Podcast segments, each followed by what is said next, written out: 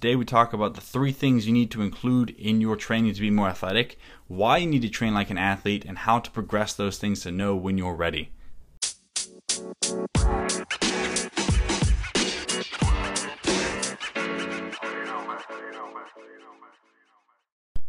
Hello, welcome to episode 6 of the Average to Athletic podcast. I'm your host, Graham Tuttle, and I will continue to walk with you and teach you how to train like an elite athlete at whatever level you're at. So, the point of this show is to break down a lot of the fundamental processes that make someone athletic and to help you include that into what you're doing as a whether it's eating, whether it's training, recovery, just in general how you think about yourself a lot of this started when I was growing up as a kid. I was not very athletic at all. I was kind of, you know, average middle of the pack and wore really big glasses, had no peripheral vision.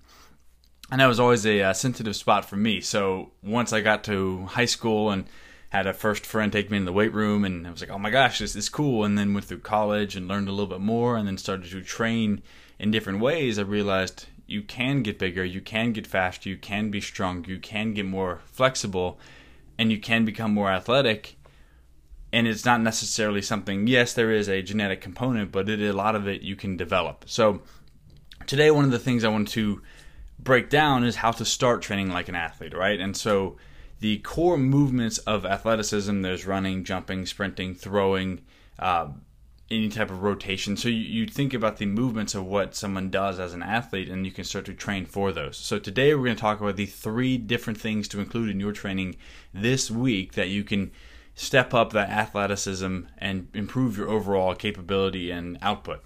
So before we get to that, it's important to talk about why this even matters, why it is important to train like an athlete.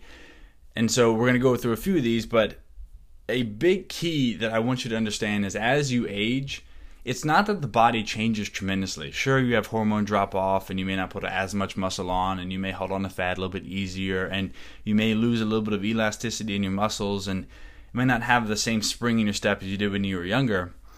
But the important thing to remember is that correlated with growing older is also being an adult, right? And being an adult means you sit a little bit more in your your work, you have a little bit less play, you're not on the ground as much rolling around, you may not have as much time to go play sports or to just go out in the woods and, and just climb things and do whatever you did as a kid. And that's okay because that's part of life. You have more responsibility. But the unfortunate part is that your body takes the hit on that because the things that we do and the things that I encourage kids to do at a young age, before they really get into playing sports competitively and being really focused with that, are to go outside, go do gymnastics, go swim, go roll around on the ground, wrestle, go run and climb on things and throw things. Those are things, you know, send a kid outside, that's what they did. Like I, my mom used to kick us outside and we'd go in the backyard and play pick up football or just run through the woods and do uh, sword fights with sticks. But you stop doing those things as you get older. And unfortunately, your body also stops being able to do that. And so, training like an athlete is more than just the show of like, oh, I can run, I can do this stuff. It's it's keeping your body in touch with actually the way it's meant to move. So, when you're doing things like throwing and sprinting and jumping, or even lateral movement or rotating, you're training in multiple planes of motion and you're hitting movements you typically wouldn't hit with traditional lifting. So if you go to a gym, it doesn't matter really where it is, and you do bench press and maybe do some squats and maybe you're really getting after it doing some lunges, all of that stuff is in the same plane. All right. And maybe if you're lucky you'll do some lateral stuff like a side plank or or hip work and you're going to get to the front of the side that opposite so that 90 degree plane from the sagittal which is that straight up and down okay, that's good. But then there's an entire 360 degree array of muscles and movements that your spine can rotate, your hips can rotate, your feet pronate, and that's part of rotation, your neck. You're just not getting. And when you throw things, or when you roll around, or when you play a sport and you kick a soccer ball, or you jump up to, I don't know, I'm not, I'm not going to say dunk because I can't really dunk well, but like try to touch the rim or whatever you're going to do, you're hitting a lot of different movements and you don't have to think about it. So, getting outside of this box of I only move up and down, left and right, I sit, and the only time we rotate is to reach for the toilet paper or to get out of the car. There's a reason a lot of uh, stiff ankles, knees, hips, back, and neck pain start to happen. And as we talked a little bit on the eating last week, you want to think about the way you move in a similar way to the way you eat. I'm not saying you have to get a certain amount of calories. I'm saying there's vitamins and nutrients outside of the caloric requirement for our body. And so if we're not getting enough iron or calcium, we take a supplement supplement pill for that, right?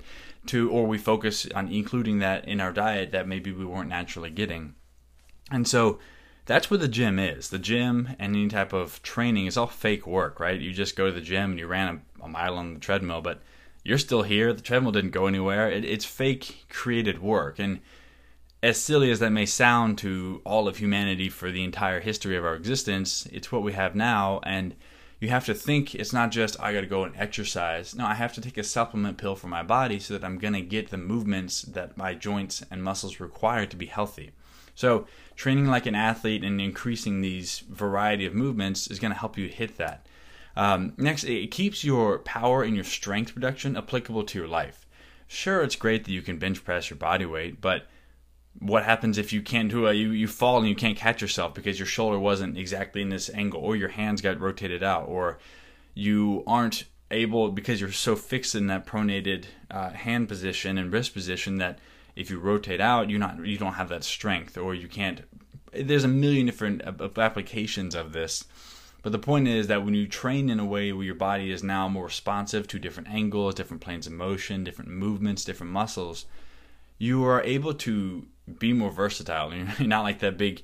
What they said about if you are getting chased by a crocodile or an alligator, they can't turn very quickly, so you do a run in a zigzag. I don't know if that's true or not. I don't know if I'd have the wherewithal to try it if I were getting chased by an alligator, so I'd stay out of those situations. But the point remains the same is that you don't want to be that person that can only move okay in one direction, but they can't turn really quickly. So it allows you to be better at being a human. Uh, third, it keeps your muscle elasticity and tensile strength. And what I mean by that is kind of like a rubber band. When it's stretchy, it does what it's supposed to do. But a rubber band that's lost its stretchiness becomes basically pointless because it's now just it's not uh, it's not conforming to the shape of whatever you need to hold, and so your muscles have a, a built-in elastic uh, elastic component that allows them to resist any type of stretch. And so when you're loading it and the tensile strength, when you're loading the muscle, it allows it to resist and reproduce that force quickly. In the same way, a barbell, if you've ever lifted with that, or a rubber band, if you load it, it returns to its shape quickly. And our skin has a similar way where if you're dehydrated and you pull it, if it doesn't pop back to the way it was before, you've lost some of that elasticity. And so training that keeps our muscles healthier. It prevents injury from joint and muscle laxity, so joints dislocations, subluxations, things kind of coming out, or strains. And so if you go to run and your quad isn't used to being able to hit the ground on a running stride and pull back up, or you more likely you slip and fall and you try and catch yourself, that's when you strain your muscles. is when they're not you don't have that tensity and elasticity. Fourth, and this is what I tell all of the clients I work with, at, no matter once they hit a point where they stop focusing on the overall output, but they're like, oh, I just want to feel good and whatever. Foot speed and leg strength are the two biggest indicators of fall risk, okay? And they've done many studies on this, and it kind of makes sense. Is it's not the old age that gets you. It's the fall where you fracture or break a hip, which is what happened to my grandmother. She was living on her own, doing great, and then she fell and broke her hip, and that was it. No more driving, no more grocery stores by yourself. You may be in a wheelchair. You you certainly lose the confidence to live on on your own. So if we trip, let's say we're walking down a field or a path or whatever, or going upstairs, and we just don't pick our leg up high enough and we trip, what keeps you from falling? it's that foot that you can pick back up and shoot out in front of you, and then the strength to hold that. So when you stop training to be fast and you say, "Oh, I just like to run or walk," it's like, "Oh, okay, that's that's fine." But when you stop training for the speed and the, the quickness of your movement, you are less likely to be able to catch yourself. And that's one thing that we don't think about until we fall. And it's like, "Oh, I just couldn't catch myself." And maybe you can relate with a a time you just weren't quick enough to react and you kind of watched everything happen in slow motion, don't let that happen to yourself. And so training for that keeps it. And the last one, if you don't use it, you lose it. And that's very true of strength, of power, of conditioning, of elasticity, of tensile strength, of your speed, your coordination, your cognition, your neuromuscular control. All of these things are skills. And you can't just hope it's there or think, whatever, I won't need it. You have to train for it in the same way that you can't expect to go be an excellent writer if you never practice writing. You know, and the skills of math, you probably get used to having a calculator all the time. And if you forget how to do the equations in your head of addition, subtraction, you know, uh, division, multiplication, you're going to forget that. And so, in the same way, you don't do calculus anymore on a day to day basis, you don't know how to do it. Don't also forget how to move well. All right. So, all that being said, hopefully I've convinced you why you should start to train like an athlete. Let's talk about what that looks like. And I'm going to give you three things that you want to include this week that can help improve this stuff. And we'll talk about some considerations later for that. But for now, just listen and think about where you can in- include this stuff. So, the first thing you can do, which is fantastic and it's a low risk, high reward, is throwing stuff. And you can throw dumbbells, kettlebells, that's great. You can throw footballs, lightweight stuff. You can throw medicine balls, is going to be the best place to start. You can do heavy. I always start with the lighter ones first, though, but you can throw heavier stuff as you get better. So thinking somewhere between a six to an eight pound medicine ball, if you can find one of those, a soft one is great. They have sandbags, a million different things. Throwing things is good for multiple reasons. First, it develops what's called reflexive strength. So if I throw a medicine ball like across my body and I push through, my shoulder and arm follows through. Therefore, all of the small muscles that control stability in my wrist, fingers, elbows, shoulder, the rotator cuff muscle, and attached to the torso, they have to engage. And so that reflexive strength is what kicks in when all of a sudden I'm reacting to something. And so that's an excellent way as the at the end points of any type of recovery from a joint is to work on that because your, your reflexive strength automatically engages those uh, small stability muscles. And so it's great to be able to have a solid range of motion for your shoulder and maybe even be strong.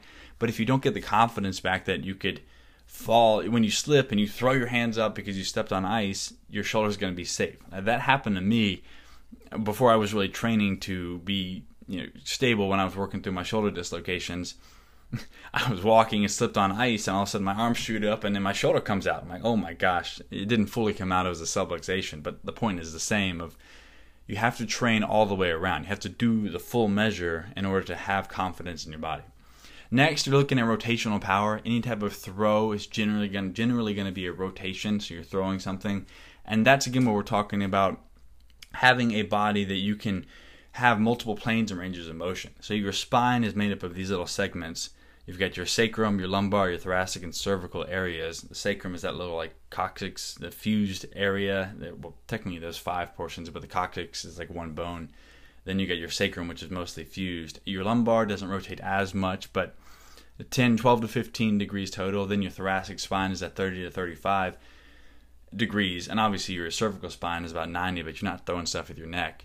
So in general, you've got about 45 degrees of rotation that you can use. And if we don't have that, we lose it. And then all of a sudden, doing things to turn gets really stiff. We can't breathe as well. And all the muscles in our thorax that breathe aren't being engaged as much. So having things that develop rotation more than just doing some Russian twist when you're sitting down, but that actually involve the breath are incredible.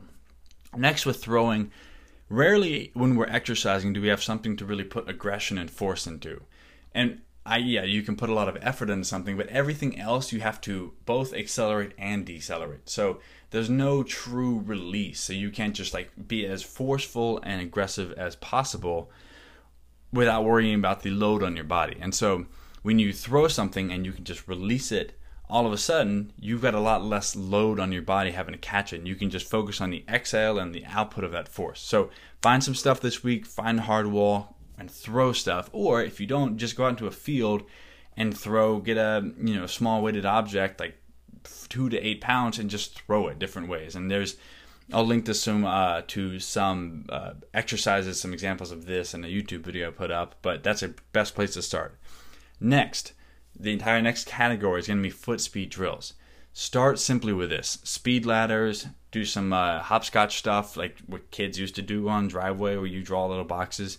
Hopscotch while going through different step patterns like one foot in each, two feet in each, lateral shuffling, the Ickey shuffle, single leg hops, any any of those things I have a 78 year old client I've worked with for years, and one of the things we develop is foot speed, speed, and we use the ladder because it's very low risk. He's not going to get hurt, but it does challenge your brain, challenges his brain to focus on where am I going to put this foot?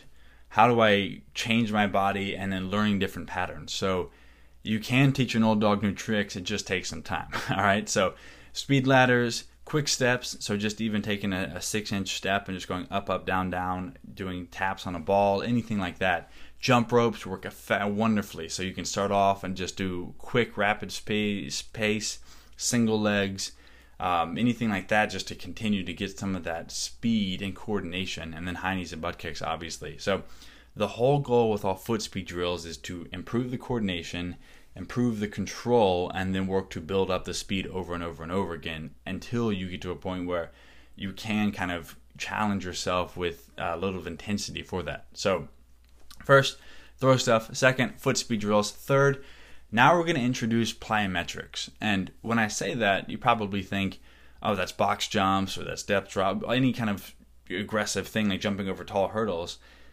is not the case plyometrics, I want you to step back and think about them as anything that produces a stretch shortening cycle, meaning that the muscles stretch and then they reflexively shorten really quick to keep the muscle whole so it doesn't get pulled or strained. Um, and then improves elasticity. So remember that rubber band like response of our muscles, the health of it, and then requires a quick muscular response. So any movement that's going to get a stretch shortening cycle, improve your elasticity, and require a quick, engaged muscle response, that is a plyometric. So the different phases will start off. And so if you've never done them before, start off small. Skips, like you're skipping through a field of lilies. There's skips for height, for distance. There's lateral skips. There's a million different patterns. A skips, B skips, C skips, straight leg skips. You get the point. We haven't gotten the D, E, F skips. I don't know if those exist, but maybe I'll make them up. Um, but marching patterns, skips, rope slams, anything that requires a concerted, coordinated, controlled effort that is quick. As you start to get more comfortable with those, and by comfort I mean your confidence in your ability to do it correctly, and your confidence in your joint stability and your muscles, you don't feel taxed by them, you don't feel out of breath to an extent. They should be difficult, but not to a point where you are fatiguing and losing your muscle form, and you feel confident in your ability to not get injured then you can progress to bounding, which is exaggerated skipping. So, bounding is a step into running, where you are kind of jumping from one leg to the other. Throwing things, so this is where throwing stuff will include, will come into that, because it does take a certain amount of joint stability before you can just throw a ball and expect your shoulder to stay in socket or your joints to function well. Small hurdle hopping or line hopping, so that's going to be the uh, jump ropes or um, uh, small six inch, 12 inch hurdles, so nothing big, but even jumping over hurdles, you jump over and you land, so there still is the force of the landing to assume to account for. Um, and then hill sprints and sledgehammers. So sledgehammers are easy to start. You can chop wood, you can throw things, but the force you have to produce to bring something down and to swing is an excellent. So rotation and swinging is all there. And then let's touch back on hill sprints. Hill sprints are absolutely, if you are a runner and you have struggled with coordination and pattern, or you have ankle or knee or hip pain, start with hill sprints because you have to learn how to sprint well and run well before you can run for long periods of time. And that's a whole other topic, but starting with hill sprints is great because it forces you to pick your knees up because every step is shorter than the one before because you were stepping up. It's kind of like you don't have as much time to step through, you're stepping up to the next surface. And it when you hit it you have to press off and you put more power. So there's a lot more power in each step. It's a shorter step. You don't have as much uh, impact from landing because you're moving up and every step that's why uphill is a lot less impactful than your downhill when you're running but hill sprints encourages all those things and it's a low risk and activity because you're not likely to get hurt because it's a lot less of an impact okay so it encourages correct running form speed over the all of the plyometric stuff we're looking for and it's less impactful on the body. So that's a win win. So once you get those, so that's bounding, jumping, small jumping, throwing stuff, swinging things, and then hill sprints. Level three out of four, the more advanced level stuff, is going to be box jumping. So that's any type of jumping up onto something, and that requires a lot of speed and hip power. Um, unilateral hurdle jumps, so jumping one leg, so that can be left, right, forward, backwards. Just you're only on one leg to jump and to land.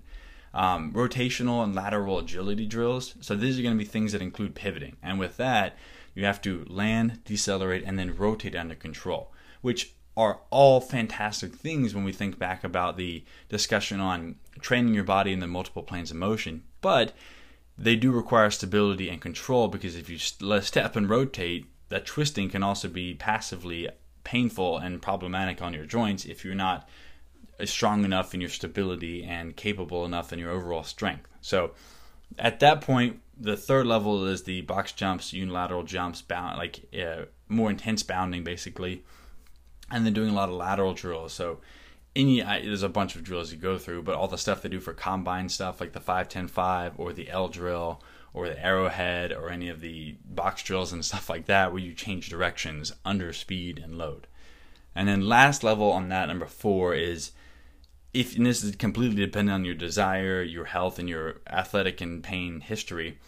It's going to be full speed sprints, and so that's just like 100% effort on a track or field, flat area and then things like depth drops where you're stepping off and completely loading. And so obviously you can see the pattern, or hopefully you can see the pattern of obviously the complexity increases and the intensity increases and the skill level increases, but also the amount of load on your body. So every step you go up, and I will put all of these in the show notes so that you have a, a good picture for this, but every step you go up, the in the load your body needs to be able to control and decelerate and stabilize increases as well. So all of those things progress along that pattern. Last thing I want to talk about today are the things to consider before you start this stuff. And so first thing is be honest about your starting point. If you're 25 or 30 pounds overweight, or you eh, like, or you have a past history of injury in your knees, hips, ankles, shoulders, back, or if you have arthritis, chronic pain, and you have no arth- athletic experience, that doesn't mean you don't start training this way. It just changes where you start. And so, if you are significantly overweight, listen to the episodes in the past. The best place to start may be just walking because getting out and walking every day, even though it doesn't seem intense, is a certain point of force acceleration, force deceleration back and forth, and you are having a balance on one foot there's a lot of athletic components into that. So getting out and walking to develop the time under tension for your ankles, knees, hips, bones, and joints is the best place to start. If you've got a chronic ankle sprain, past ACL injuries, hip dislocations, or any type of hip uh, hip pain in the glutes, hamstring strains, low back pain, if you've had those happen over and over again, that generally is an indication that you're not training in a way that um, you're not training in a way that's actually highlighting the weaknesses in your body, right? And obviously, the surgical aspect is tough because that changes your body. But if those things are still bothering you, like you still have hamstring problems, or every time you go run, you have an ankle sprain, or your knee has pain ongoing and you don't feel confident when you rotate, generally that's going to say that there's something you're missing. So, this is going to be a great place to start, but you are going to spend a little bit more time on the speed ladders, on the foot speed drills, maybe throwing some stuff a little more frequently looking at the skipping and the marching drills for coordination and loading. So, with that, and especially any type of chronic pain, just start on the very first and second baselines and just be there. I mean, you're going to be alive in a year, two, three, five, ten years. All things go according to plan. So There's no rush, and it takes time for this stuff to kind of set in in your body to adjust to it. Last thing is think about your athletic experience. If you've played sports all your life or grown up and been around that stuff, your body's going to pick it up quicker. If you haven't and you did band growing up or you're an artist, it's just a different language. It'll take a little bit of time, but you may not get to the point where you feel comfortable doing full speed sprints or depth jumps. That's okay. Just include a portion of this to make your training more well rounded and be patient as you learn it. It is a new skill that is new for your body in the same way that if I tried to take up violin when I'm, you know, at my age or when you're 40, 50, 60, 70. It's going to take a little bit longer. It doesn't mean it can't happen. So, next up, be patient with the process. Changes take time and don't rush it. Be consistent though. Allow at least six weeks of working at any one stage before you even think about going to the next level. So just give yourself time. Even if it feels easy, your body takes time for the tendons, ligaments, joints, and bones and the muscles to make physical changes and to become more elastic, to become more uh, to become stronger and more resistant to force, right? And it takes even longer for different areas. And so just be patient and enjoy it. Have fun. Be doing this stuff two to three times a week tops, all right? And so that's, you know, pick the beginning of workout, take 10 minutes, do some speed drills, take five minutes and throw some stuff, swing some stuff. It doesn't really matter. Just two to three times a week and just get some frequency, but without this kind of, without something that will overload and uh, put too much stress on your body to recover from. And the last thing, if you're not confident in your ability to do it well, to see your form, or to do things without being injured, find a coach for reference, for form, for check, for feedback, guidance.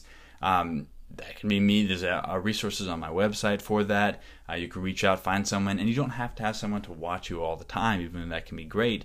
Just having someone that you can send a video to, say, how does this look? What does this look like? Um, I'm struggling with this, or when I do this, I have pain here having someone can keep you from pushing through something or give you confidence that you're doing something well, it's just growing pains, or give you the feedback that, hey, you should change and do this stuff differently. So that's the last thing I would say is find someone to help walk with you, all right?